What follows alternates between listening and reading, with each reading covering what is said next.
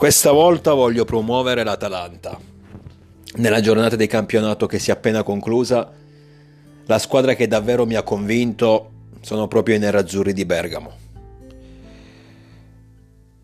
Perché anche se hanno battuto l'Empoli fuori casa, comunque l'Empoli veniva da una vittoria a Firenze, quindi sembrava in ripresa. Queste sono le vittorie che mi piacciono, queste sono le vittorie con cui si costruiscono le classifiche. Affronti un avversario più debole e dopo mezz'ora sei già sul 2-0, dopo mezz'ora hai già indirizzato la partita. Contieni le sfuriate del tuo avversario, che naturalmente sotto di due gol cerca di rimettersi in pista in un modo o nell'altro, e poi alla fine ammazzi definitivamente il match con il 3-0. Sembra una cosa banale, ma non lo è assolutamente.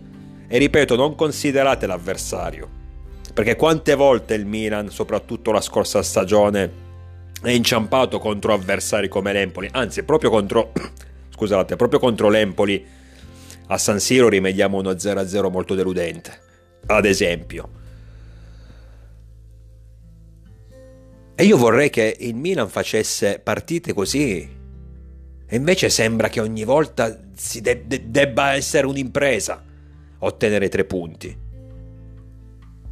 E invece guardate l'Atalanta, almeno per questa giornata, rispetto alle altre big, che sicuramente in alcuni casi avevano incontri più difficili rispetto all'Empoli, però la facilità di ottenere i 3 punti in certe partite non è assolutamente banale. Per questo promuovo a pieni voti l'Atalanta di Gasperini, che sta dimostrando comunque di avere un andamento altalenante questa stagione, un po' come lo scorso anno, però queste partite solitamente le vince, e l'Atalanta è sempre lì alla fine, nei primissimi posti o comunque in zona Europa League, perché spesso e volentieri queste partite le vince. E ripeto, non è assolutamente qualcosa di banale e qualcosa di scontato. Io ad esempio spero che il Milan sabato sera contro l'Udinese vinca allo stesso modo. L'Udinese, per carità, più quotata, un po' più forte rispetto all'Empoli, ma neanche più di tanto, Tra l'altro giocheremo anche a San Siro in casa, quindi io voglio una vittoria del genere, tranquilla, netta, piena. La Juventus invece, la Juventus che non sanno neanche loro come hanno fatto, ci ha battuto la scorsa settimana a Milano, dimostra tutti i suoi limiti, ma li aveva già dimostrati contro di noi. Perché ripeto il discorso, nonostante gli infortuni, nonostante avessimo giocato male, perché comunque avevamo giocato male contro i bianconeri, nonostante le espulsioni di Chau, loro hanno vinto 1-0 con un gol praticamente un'autorete, perché se quel tiro di Locatelli non fosse stato deviato da Krunic, probabilmente Mirante sarebbe riuscito a respingere la sfera, se la sfera si sarebbe indirizzata nello specchio della porta.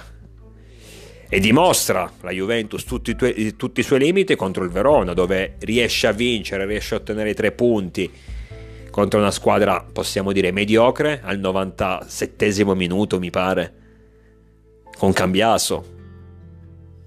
E sento ancora dire tifosi bianconeri, che sono non solo molti tifosi in generale, sento dire opinionisti, giornalisti, quello che volete, che la Juventus è una delle candidate allo scudetto. Certo, è una candidata allo scudetto nel momento in cui le altre si suicidano. Vabbè, grazie, allora di tutti possono vincere lo scudetto. Se i tuoi avversari principali, se i tuoi avversari più forti, molto più forti di te, si impiccano, rimani soltanto tu, grazie, vinci facile. Ma una squadra che ha difficoltà a battere e vince ma con fatica contro un Milan messo male in campo, pieno di infortuni, che si ritrova in 10, e contro un Verona che lotterà fino all'ultimo per non retrocedere, e anche quest'anno sta dimostrando molti, anzi troppi alti e bassi, soprattutto in casa, quando invece un tempo il Bentegodi era un campo bello difficile da affrontare. Se nonostante tutto in queste due situazioni, per carità, ottieni punti e quindi va sempre bene, io sono io il primo a dire che quando si vince tutti i problemi vengono messi da parte, però non mi sembra questa una squadra che possa davvero ambire per lo scudetto. Vorrei qualcosa di più, pretendo qualcosa di più da una squadra che, a detta di tutti, può giocarsi il titolo fino alla fine, anzi secondo molti è anche la favorita. La Roma, ennesima delusione. Io alla Roma avevo chiesto, non chiedo nulla alla Roma perché non credo in questa squadra, io non credo nella Roma, no, soprattutto da quando c'è Burigno, e questo è appurato. Però ho fatto un'eccezione, ho detto magari questo weekend mi danno una soddisfazione. Noi affrontavamo il Napoli, sappiamo tutti com'è finita, non ci torno sopra, però avevamo comunque un turno difficile, quindi speravo che la Roma potesse fermare almeno l'Inter, la grande corazzata Inter, che corazzata non è, però ho detto magari qualcosa di buono la Roma me lo farà, e invece puntualmente hanno perso. Per carità, una partita bene o male giocata alla pari da entrambe le squadre, che si è risolta negli ultimi minuti, ma comunque hanno perso.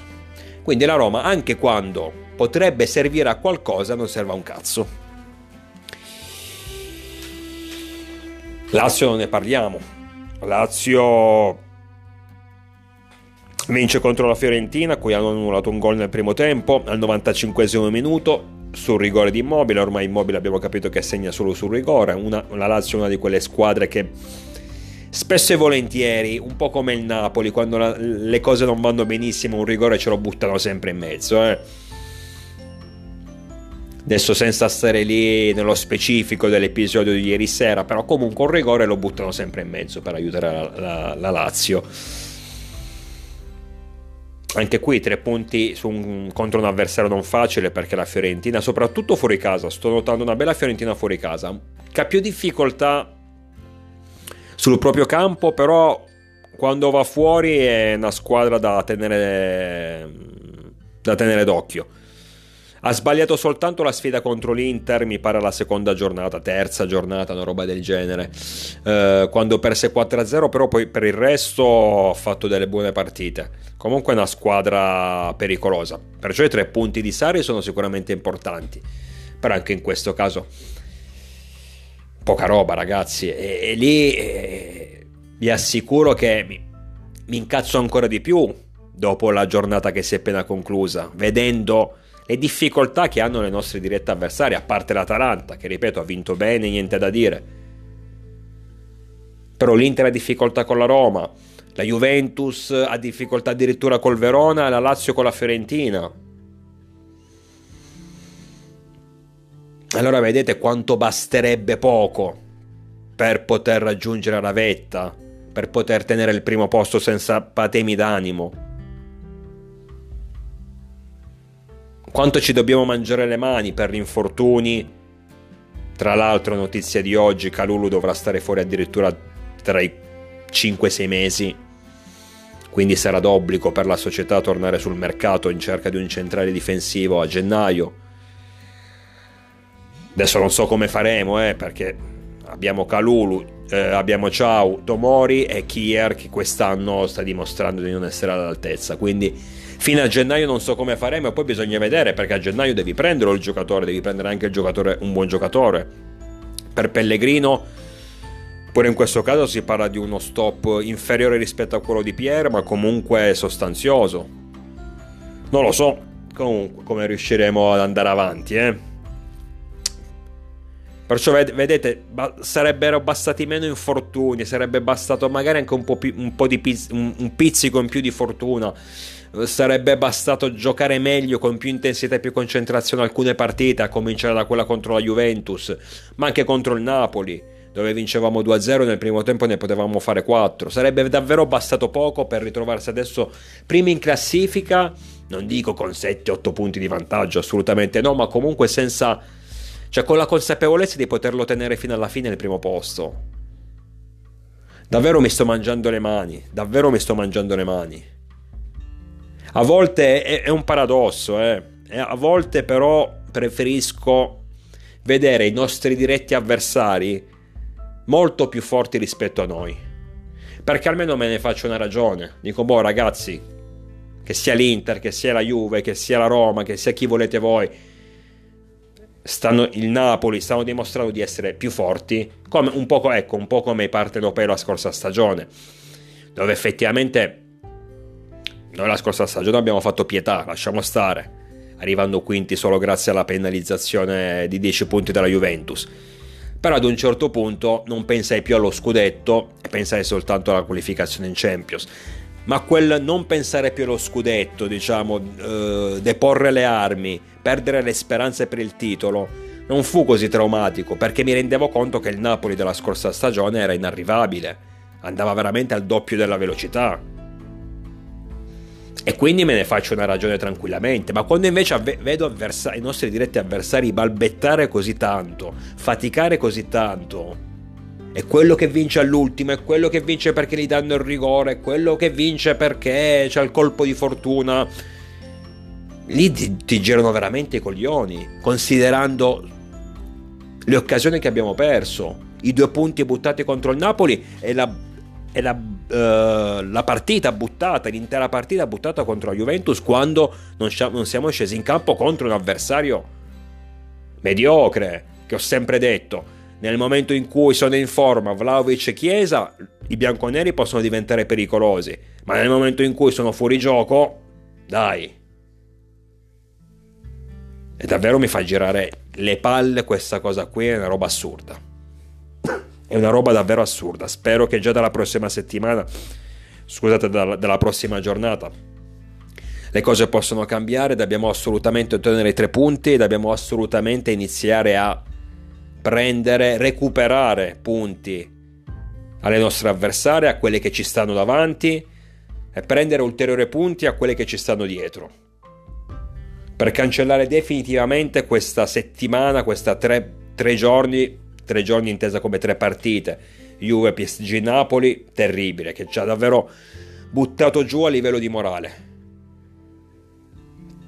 tra sconfitte, occasioni perse, infortuni, una roba infinita. Spero davvero che passi il prima possibile.